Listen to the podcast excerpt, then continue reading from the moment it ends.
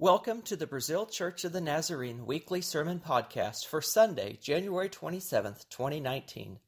Today, Pastor Marlon Betts continues Paul's message to the Philippians with chapter 2, verse 14 Do all things without complaining and disputing. Pastor compares people's grumbling to a hive of bees whose buzzing grows louder and louder. Paul's advice was to stay away from the buzzing. Let's listen to the Pastor's message to find out what Paul was writing about.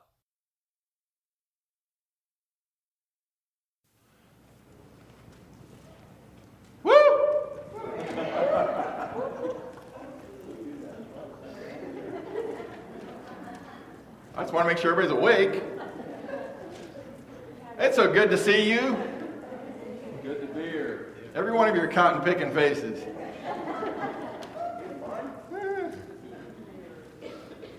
You could probably say something worse about mine. Anyway, that's just good to be in God's house. I'm sure glad we have Wednesday nights. As, uh, Wednesday nights have given us an opportunity to get some weirdos together and so I can preach to them and because as I told them Wednesday night, I said, man, it's been a while since I've been preaching. You all are in for it. And uh, we had a good time gathering together. And it's good to be in God's house to, this morning. It's good to see other Christians worshiping the Lord. And I think if I'd have canceled today, I think some of you were coming anyway. Uh, but uh, anyway, because some of them said I was coming. I, didn't matter. I think you'd have shoveled your way, salted your way, and you'd have got here. Well, it's good to be in God's house.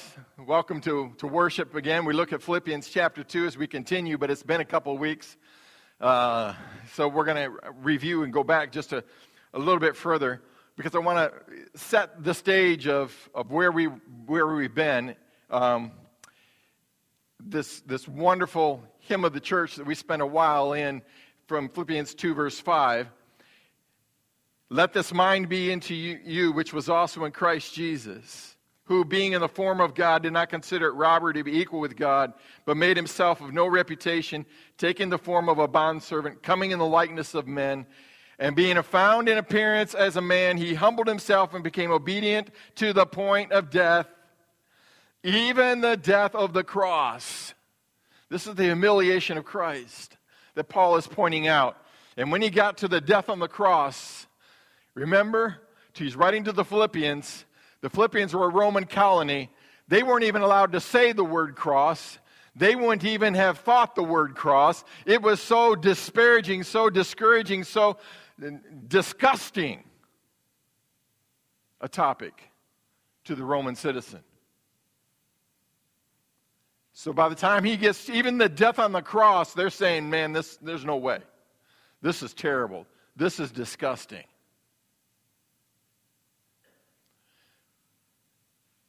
The cross today is the most glorious symbol in the universe.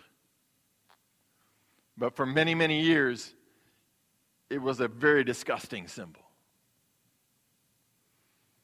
But Jesus went clear down, down, down, down to the death on the cross. Therefore, the exaltation.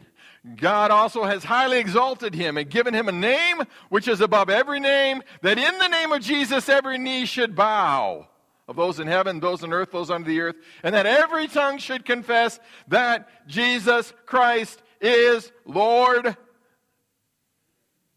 to the glory of God the Father. Therefore, my beloved, as you have always obeyed, not as in my presence only, but how much, not much more in my absence, work out your own salvation with fear and trembling. For it is God who works in you both to will and to do for his good pleasure. And then today's verse do all things without complaining and disputing. Let's stand together as we pray. I should have had you stand for the word of the Lord, and I forgot. Sorry. Lord Jesus, as we come to you today, we are grateful to be in your house. Grateful to read your word, grateful to associate it and, and think about it and let it begin to flow within our hearts and our lives. And help us, Lord, to just draw closer to you today. Help us to take the negatives and turn them into positives. Help us, Lord, to be better Christians. Help us to have the mind of Christ, even if it means the death on the cross. and help us to work out our own salvation with fear and trembling. And we just pray that you would just help us now to think about these words that Paul is cautioning us. And we ask this in Jesus' name. Amen. You may be seated. We've been looking at Paul's practical application to this humiliation and this exaltation of Christ, this V that we've been looking at. Uh, because of what Christ did, Christians are to work out your own salvation with fear and trembling. We emphasized all those different words and allow God to do His work in your life. There is no instant fix in Christianity, it is something we work at. Amen. We work at it. It's not just take a pill and you're automatically everything in life's going to be perfect. There's a lot of people that may get you that false notion, but no, it's work. Work, work. And as we work at it, God is working in us, which is the next verse. Yes, for it is God who works in you both to will and to do for his good pleasure. As we're working, God's working. And we're growing and we're being better at being Christians. And our efforts plus God's effort means that we are victorious as Christians. There's no instant fix, but there's a lot of spiritual change, a lot of spiritual growth. Next, Paul mentioned that we need to embrace all things that are involved in Christianity, church ministry, growth in Christ. He said, Do all things but there are a couple things we should stay away from without, do all things without complaining and disputing. Your translation has different words, arguing, maybe one of them. I don't know what it is, but we're going to look at those words this morning. Because Paul says there's some things we need to, as we're working in our salvation and God's working in us to help it to happen, there's a couple of things that we need to stay away from. We need to do without them. And so when fast food began years ago, the idea was fast food. Fast food meant you ordered number one or number five or whatever, and when you got that order in, you got it the way they made it. That was fast food because it's all pre made, ready to roll. You made up Big Macs the way Big Macs are made. You, you made up uh, cheeseburgers the way cheeseburgers were made. That was fast food.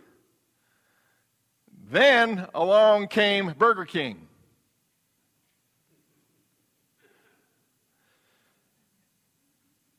And Burger King decided to make us all entrepreneurs in our selection of food. And they started a campaign in 1974. Anybody remember what it is? Have it your way. And all of a sudden, fast food became slow food. Because instead of having it their way, now you say, hold the lettuce, hold the pickle, hold the mayo, hold the, add this and add this and add this. So, and I've worked at McDonald's. And so when they come in like that, what do you do? You have to start from scratch and build a burger according to their way. And it's not fast anymore, it's slow food. But they still want it to be as fast as they're coming through the drive through. But they want it specially tailored. And then if you don't get it specially right, then they pull aside and come in and tell you it's not right. Oh, Debbie had a special burger one time. They forgot the meat. She was like, I think something's missing on my burger. Oh, did the manager have fun with that? He walked back there. What's wrong with this burger? That's Wendy's. all right. So, for all of you who are back in the 70s, this was going to be a moment of nostalgia. For those of you born after 1975, you've missed the change from fast food to slow food. And here's the reason why.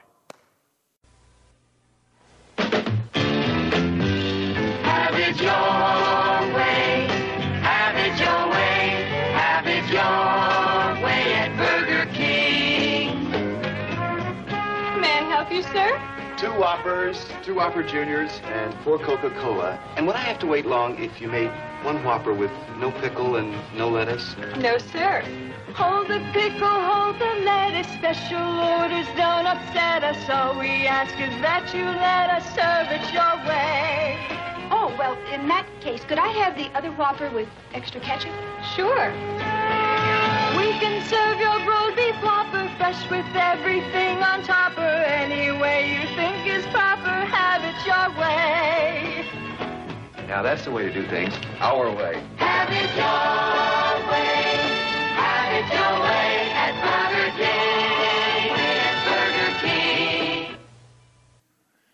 All right. Now that took you back, didn't it? And that's what spoiled fast food. You notice instantly she sings in the microphone. Do they sing in the microphone when you go to Burger King or? And then instantly they had the bags ready for them. Yeah, not going to happen. Not when you say hold the pickles, hold the lettuce, and add some mustard and no. Anyway, that's the reason why there's no longer any fast food. I just wanted to let you all know.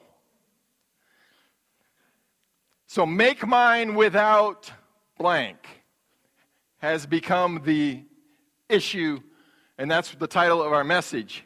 Um, chili without beans, uh, salads without dressing. Try that at, um, what's that Italian restaurant? Olive Garden. Say, uh, say, uh, you try to choose a different dressing. No, they make one dressing and it comes on your salad. All right? And so I have to ask for a special bowl because I don't like that dressing. So I, what? You don't allow them? Anyway. So they bring me a special bowl without the dressing, and everybody in the whole place looks at me like I'm weird.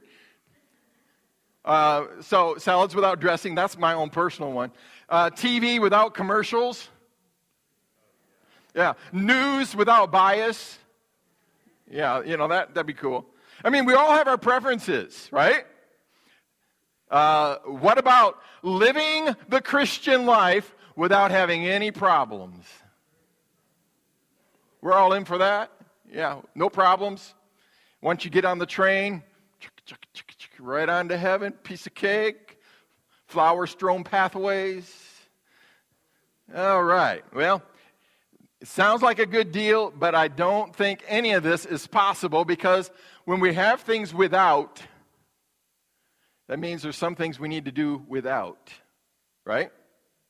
Okay, so Paul no doubt had heard about some of the problems that were in the Philippian church, and he wanted to address some of them in this letter, and there's more coming. But he mentioned two negatives Christians should stay away from as we start out here. Because Christ did the, uh, the, all of this, died on the cross. Therefore, God exalted him. Therefore, work out your salvation with fear and trembling, and allow God to work in your life. Do all things without blank and blank. So these are a couple of things that he's saying. Philippian church, Church of the Nazarene in Brazil, Christians, a couple of things that you can do without. Get them off of your burger. Get them out of your life. Okay? Let's look at those. Do all things without complaining and disputing. And, uh, you know, different versions have different words, but I'm going to tell you what I think they mean. First one is Christianity without murmuring. Murmuring. Murmur, murmur, murmur, murmur, murmur. Thank you, Debbie. because that's exactly what it means. I've been telling you that Paul chose specific words when he wrote. And these words have significance in our understanding and implementing his teachings. In this case, the Greek word means dissatisfied grumbling, murmuring, a spirit of discontent, the low, threatening muttering of a group of people who don't like what's going on.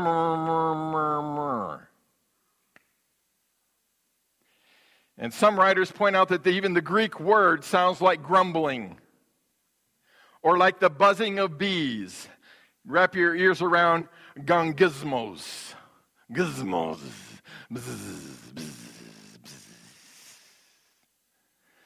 The whole idea of this word is of people who aren't happy with the leadership decision, a change that is being made. And so some of them begin to start some little secret grumbling. And that slowly begins to build up and spread. And it gets louder and louder until everyone knows that some upset bees are about to leave the nest and look out for their stings. Right? This has nothing to do with the church, does it? I chose the word murmuring for two reasons. One is that the word also has the sound that we're trying to describe buzz, buzz, buzz, but murmur, murmur, murmur, murmur, murmur, murmur, murmur, murmur. Have you ever heard it? The second reason is that Paul, by choosing this Greek word, is directly pointing to an Old Testament storyline that, that happened uh, for quite a while. In fact, for many years in the Old Testament. And the Greek translation of the Hebrew Old Testament, called the Septuagint, this is the word that they used when all those people were grumping and complaining all the time, a lot of it during the time of Moses, they were grumping against him and his leadership and ultimately against the authority of God. We don't like the way things are. They were murmuring and complaining. Murmur, murmur, murmur. We want to go back to Egypt. We'd rather be slaves than free.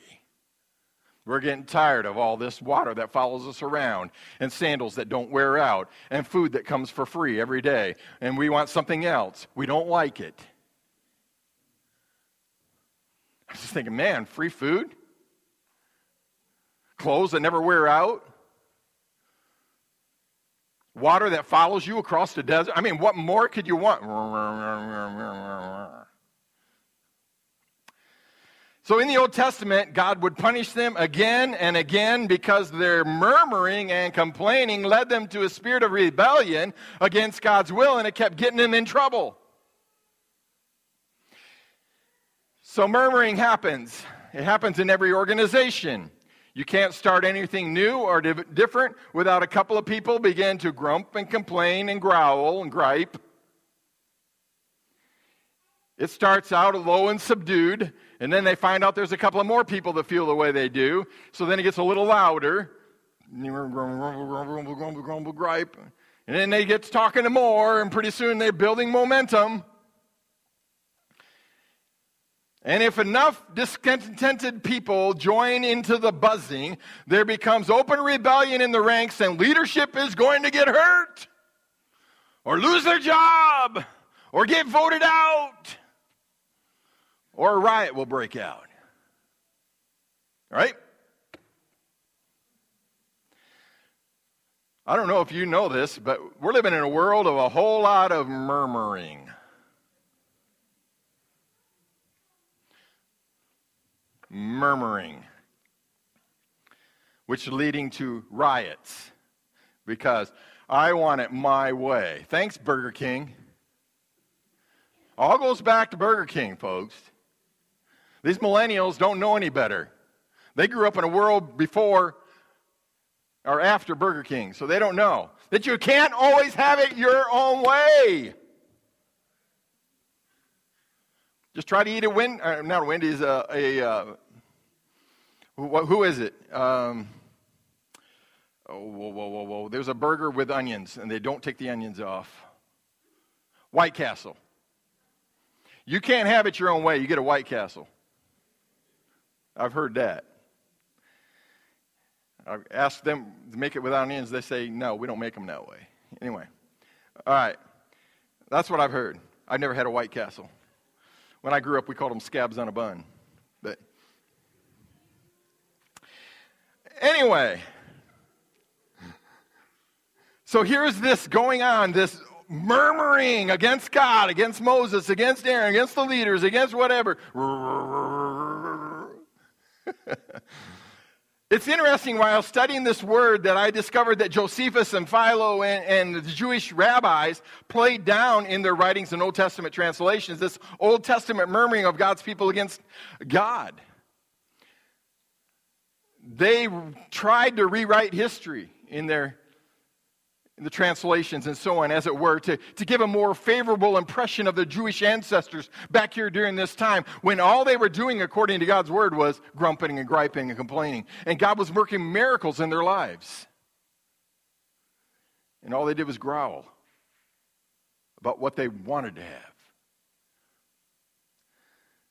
And like those historians, Christians today don't want to admit it, but this murmuring leading to uprisings actually happens in our churches and denominations.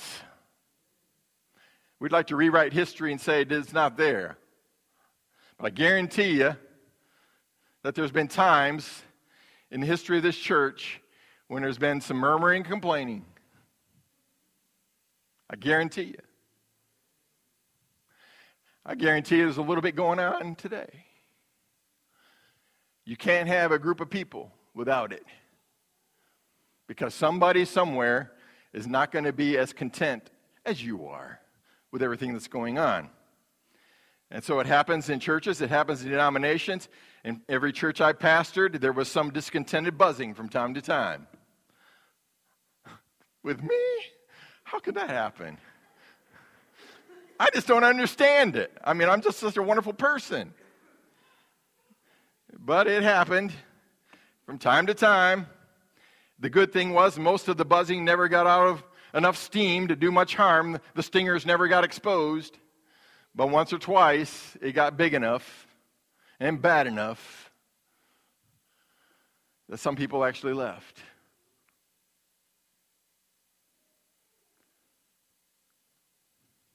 People get hurt, people get stung. It's so sad when that happens in a church. Paul said, without murmuring. Boy, if we could have a church without murmuring, it would be a perfect church. And I'd have to leave because I'm not perfect.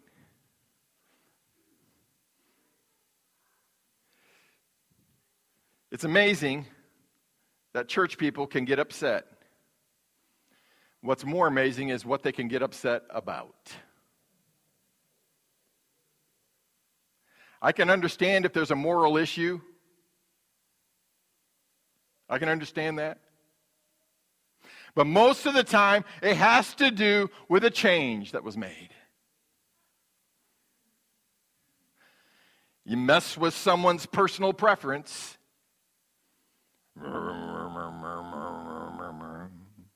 you mess with a church tradition. We've never done it that way before. We've never done that before. We never did that before. That's something brand new. Oh no. I'm going to call up the other ladies and see if they've ever heard of that before.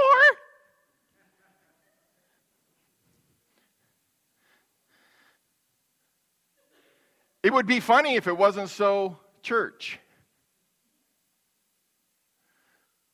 Pretty soon you have the murmur, murmur, murmur, and the buzz, buzz, buzz, buzz. All right. I haven't preached in a while.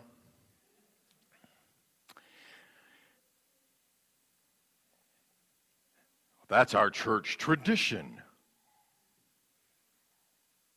And the buzzing begins. And if the buzzing grows loud enough, all of a sudden brotherly love disappears. Some people sit on this side of the church, some people sit on that side of the church, and those in the middle are trying to bridge the gap. You middle roaders, make a decision. You old leftist and rightist. And so the buzzing gets going, it gets loud enough, the brotherly love goes. And guess what? Who gets hurt? New Christians head for the exits. Because if this is the way the church is, see, us old timers, we're going to stay and grumble and gripe and be there because that's just what we do. But new people are going, you know what? This isn't what I thought Jesus was all about. Shame on us. The older you are in Christ, the more Jesus you should be like.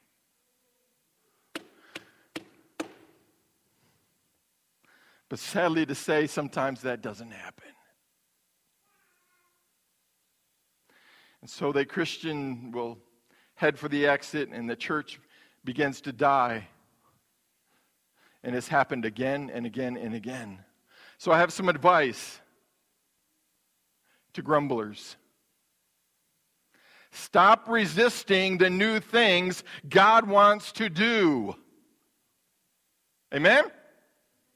Surrender your preferences, your traditions, you're the way we've always done it, back to God. Because if it's not a moral issue, it's not really that important.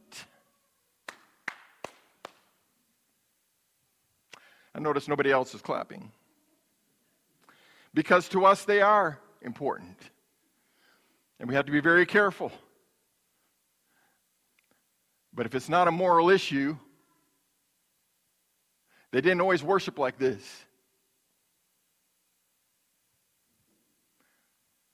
There was a time before projection, there was a time before hymn books. The music wars. It's time to get past music wars. I'm glad our church has blended. And we're not like some churches, but I'm just, I'm just grateful for our leadership and our music. They do a real good job. Stop resisting.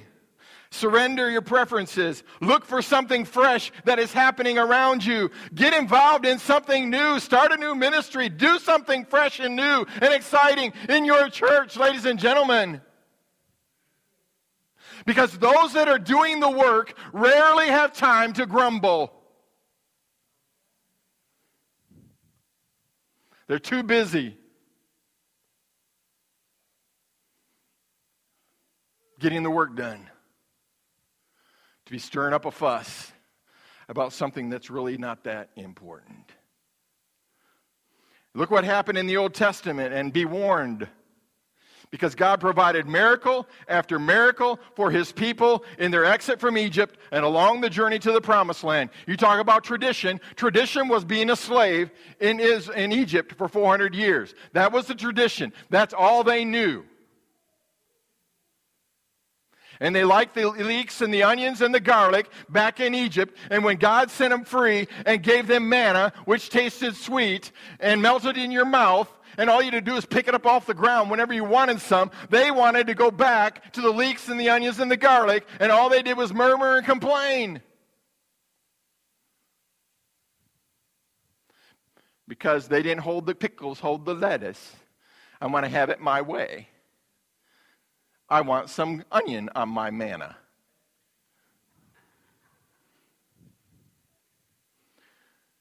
I don't know how that would have tasted, but it had given him bad breath.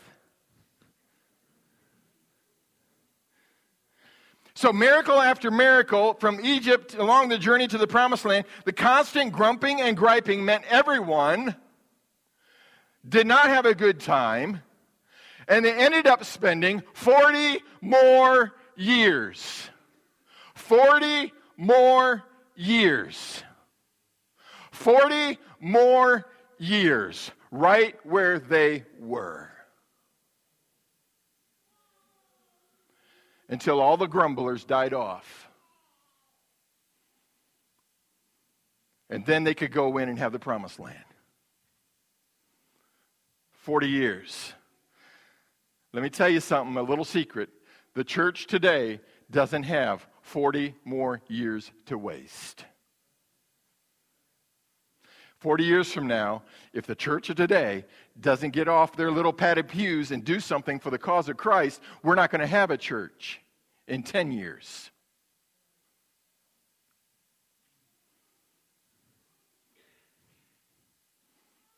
We're already wondering what's happening. Churches are closing every day in America. Now they're having revival in South America and Africa.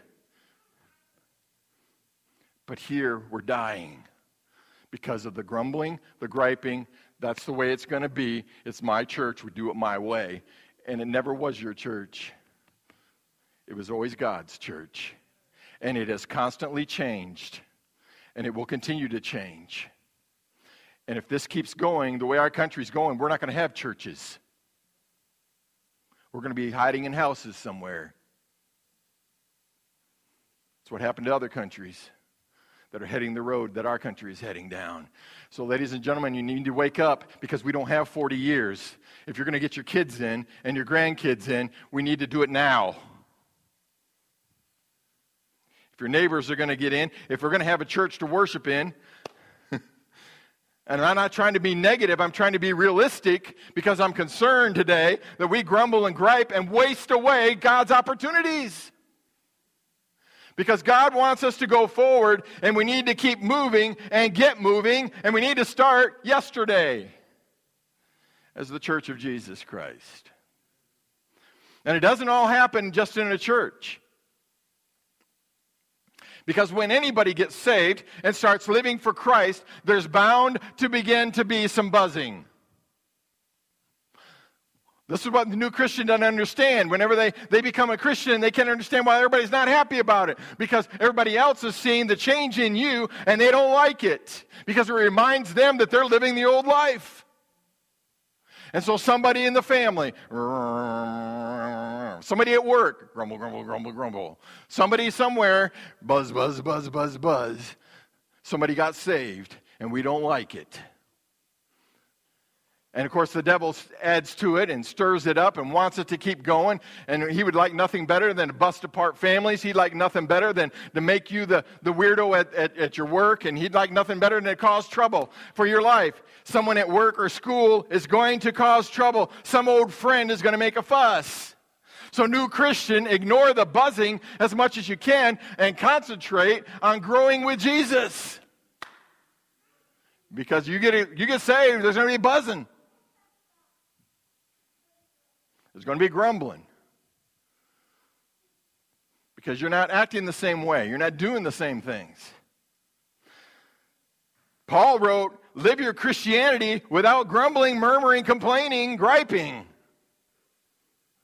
In other words, don't get caught up in the discontent of those who are more concerned with the way things used to be and are not experiencing something fresh in their relationship with God. You've got something fresh going on, somebody else is going to grumble about it. I'm excited. Some of you bought in, mentoring and doing things and starting stuff. And I'm just sitting back going, get them. Amen. Something's happening. Some of you are newer and you're, oh, yeah, this Jesus thing is real. I like it. I'm growing deeper in Jesus. Hang in there long enough, and God will take you to depths you haven't ever experienced before. You're about ankle deep now. Wait till you get knee deep in the love and grace and mercy and joy of Jesus. And then jump in a little further, and it's up here to your thighs, and then it's in, woo, when it gets up to your waist.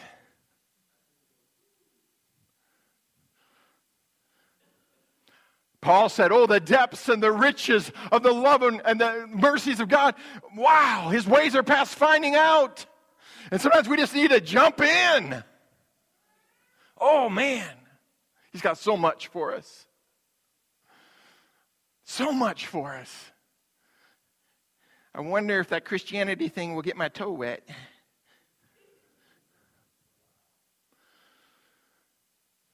And God says, jump in.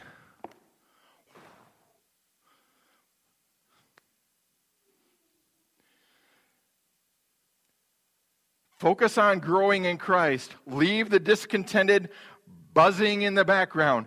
Don't let it get your focus. Serving God is always about new change and new excitement and new growth and new freshness and new things. Every day, God will make all things new. And new is what God's all about. And so if we're stuck in the old, guess what? God's in the new. Always has been, always will be. Old Testament, New Testament. I'm going to do a new thing.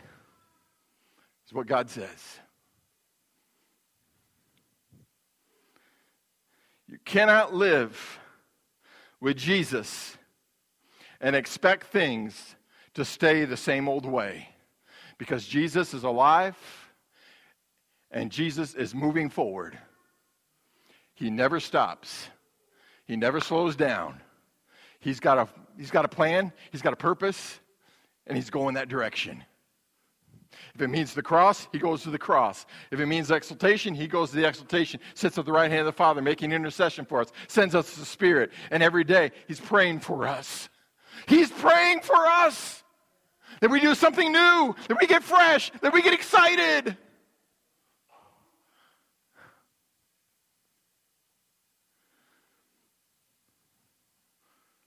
Paul warned the Philippian Christians to not get caught up in the buzz. That's good advice. You will hear buzzing in this church. You will hear buzzing. What are you going to focus on? The buzzing or Jesus? I mean, this is as close to perfect church as, as there is out there. But there's still some buzzers. Sorry.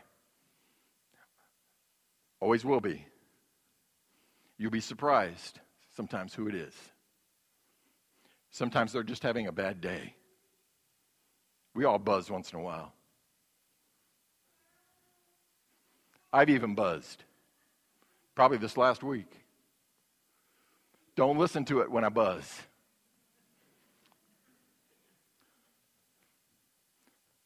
When you miss two Sundays, you buzz if you're a preacher. I buzzed in emails to the board. I don't like it. Don't listen to the buzz. Listen to what God's doing, ladies and gentlemen. That's what God wants us to do, brothers and sisters. He wants us to get something fresh and new and exciting happening in our lives. And if we get caught up in the buzz, we're stuck. And the stingers come out, and we're going to hurt each other. And who are we really supposed to be fighting against? We've got an enemy, folks. Quit fighting against each other and find out who the real enemy is. Amen. What else should they leave out? There's something else. Christianity without doubting. Now, this word's going to surprise you because you look at the translations in the English and it doesn't say that. Most translations have trouble with this second Greek word, often giving it a meaning similar to the first word, such as disputing or arguing. In their mind, translation, the low murmuring or complaining has now grown to open confrontations and arguments. And that is often the case. And I've already talked about that. But I think Paul, instead of using two similar words, the grumbling and then the out and out arguing, I think he chose two different words because he had two different things in mind. You see, the word Paul chose is more internal in meaning. It can be translated that way, but it also can be translated internal disputing and arguing and it leads to a whole new area of problem for the Christians. Instead of external confrontation, which I think he's already addressing with the buzzing, many writers think Paul is being more internal with this word, meaning discussion inside your own mind, pondering or debating in your own thoughts. And I tend to agree with this assessment. So Paul is focusing on a different spiritual issue than the murmuring problem from outside. He's talking about an internal murmuring and discussion and disputing and stuff that's going on within your own mind, that of questioning God's good intention toward you. Did God really mean that? Get you to doubt God, see? Or it could be doubting God's will. God really don't want you to do that. Or it could be internally, what am I supposed to do about this relationship? What am I supposed to do about my life right now? And so now we take the external murmuring, buzzing, and make it now a second thought, which is an internal issue and dispute in the mind, going, What is going on? And it's all in here, which now creates a whole different area called doubt. And like murmuring happens in most churches sooner or later, doubting happens in most Christians sooner or later.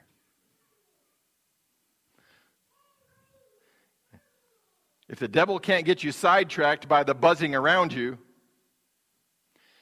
then he's going to try to get you upset by the buzzing inside of you. And some of you, this is your biggest issue.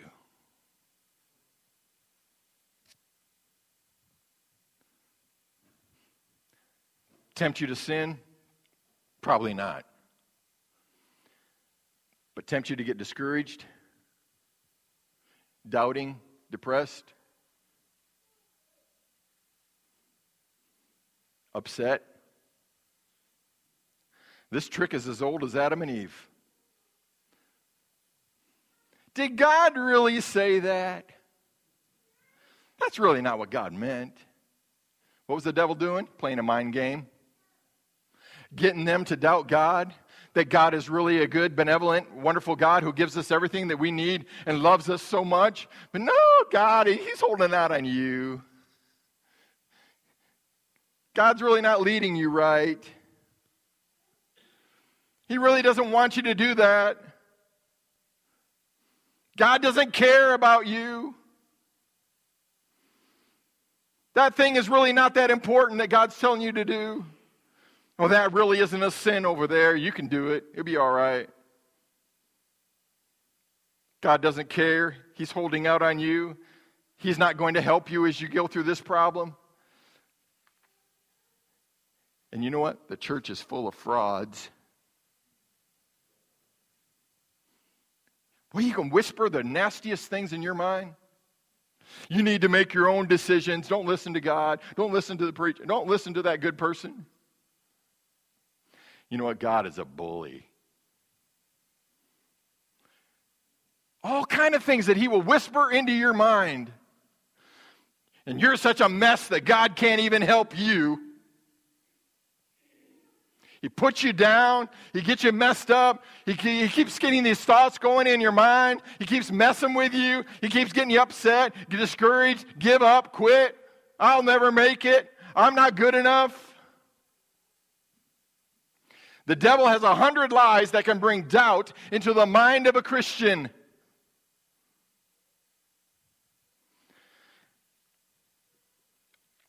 Evil thoughts, anxious thoughts, troubled thoughts, rebellious thoughts. That's how this word is translated throughout the Bible. That's why I think it's more internal than external. Same word. See, doubting God and His will and His best intentions for you, that becomes the problem I think Paul is addressing. If we become suspicious or skeptical of God being good and wanting the best for us, then we're probably about to break away from God's will and go do something that God doesn't want us to do. If He can get us thinking the wrong way about God and God's plan and God's purpose, then He can get us to quit but let me make something real clear. God always has your best interest in his heart of hearts and mind of minds. He loves you like no one in this world loves you. He died for you. He cares for you. And don't let the devil tell you anything else. He loves you more than I do, more than Debbie does. He loves you more than we love each other. God loves you like no one else in this entire universe. He created all this for you. He breathed into nostrils the breath of life. He, man becomes a living soul. He dies on the cross for us. He prepares a place for us. And every day he sends his spirit to live inside of us. There's nothing more God can do to show his love for you. So if somebody starts telling you in your mind that God really doesn't care, you know it's the liar. He is a liar and the father of lies.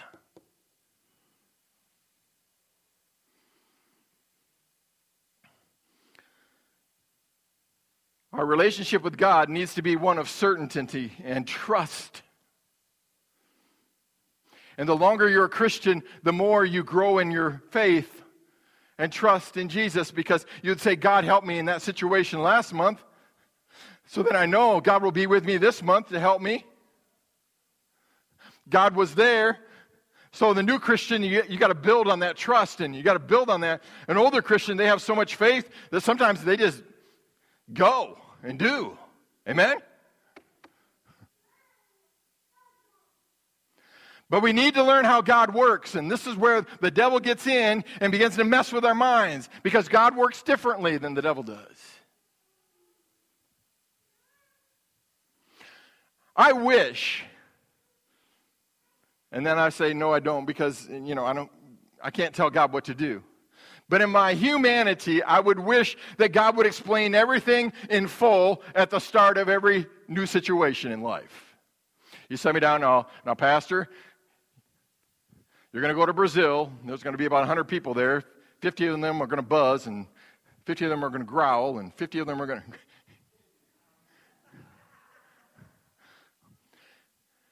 And, Pastor, when, when you get there, you're going to have to deal with this, and you're going to have to deal with that. And you, you know, he explained everything, just lay it all out there. No, he just says go, jump in the middle, make a big splash, and when you come up, oh, that's going on? Thanks, God. You could have warned me. Oh, that's happening? Oh, thanks. Right? He throws you out there a lot of times, and he never explains all the things that you're going to have to deal with. I want you to teach the two year olds. You ever been in a class of two year olds? All right, jump on in. Armed with a box of donuts and five diapers and this theologically prepared lesson, which they don't listen to. And so you go back to Jesus loves me, this I know. And hope they chime in. Well, that lasted two seconds. Now what do I do? Right? You see, God doesn't explain it all out ahead of a time. That's the way that God works. He just says, jump in. I'll be with you. Thanks, God. Sounds good.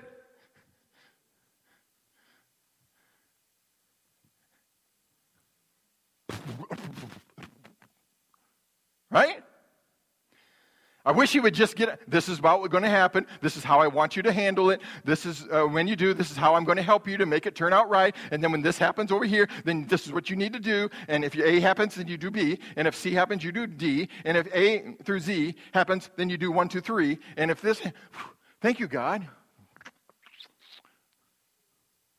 Write it all down, get it out. Sure enough, oh, dirty diaper on day three. What do I do? Oh, that's God told me about that. Right? Wouldn't it be awesome?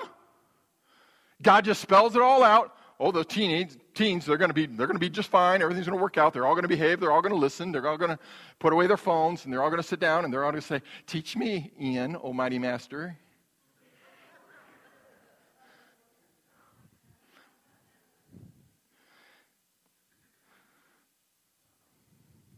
You know, like Karate Kid. Just do whatever he tells you. Wax on, wax off. I don't understand. I wish God would explain everything at the start. But you know what? If He did, that would not build our trust. In order to build our trust, God doesn't always reveal everything to us at the beginning of the problem and new situation. The Christian must learn and remember that God's explanations about what He is doing and why He wants to do it this way and how and when and where and all that. Sometimes, well, sometimes God just doesn't explain it all at the beginning. He wants us to just obey. Trust and obey, for there's no other. Come on, who wrote that song? Explain and, and flesh it all out, and then I'll obey. That'd be better. ABC, 1, 2, 3, XYZ, PDQ. Boom. got it down. If donuts don't work, take popsicles. That'll be a great mess for two years. So, if God doesn't explain the hows and whys, I'll tell you when you find out. He explains them after you obey. Isn't that the way it always works?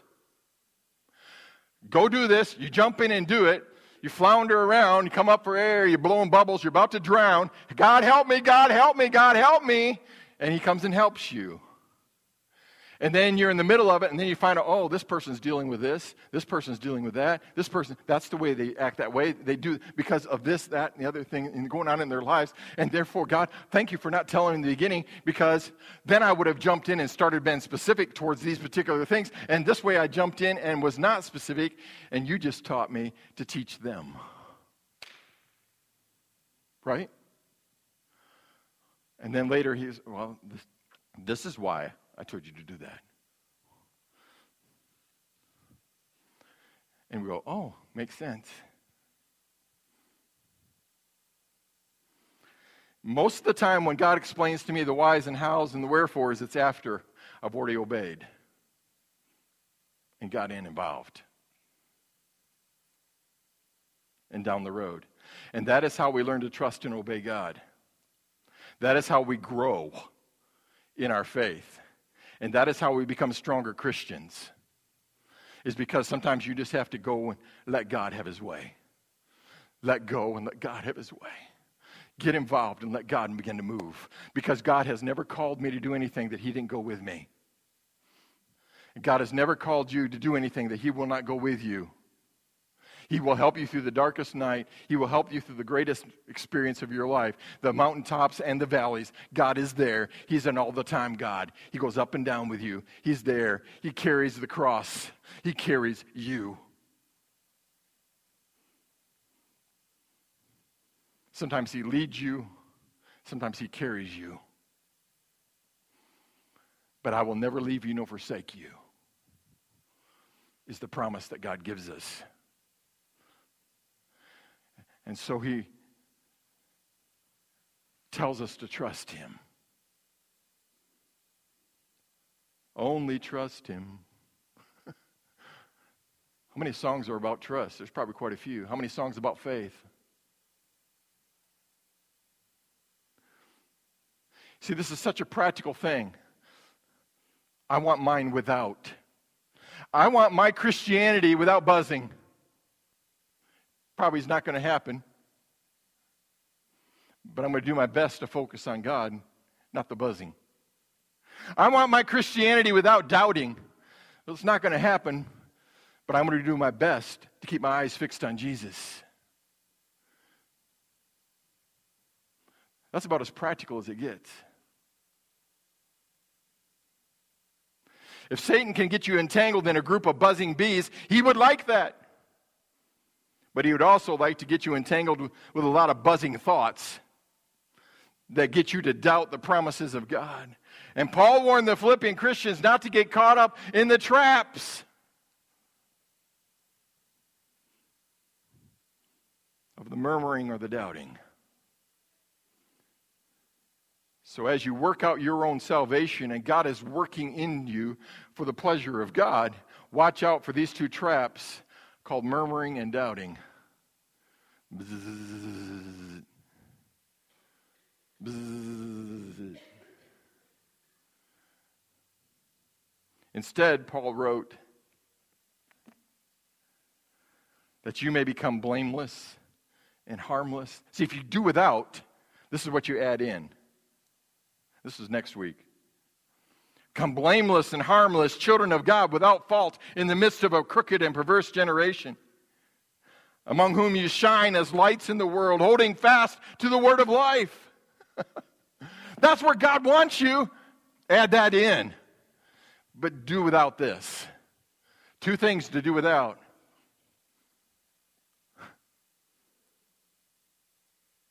Hold the murmuring, hold the doubting, but add all the rest of this in and have it your way, God.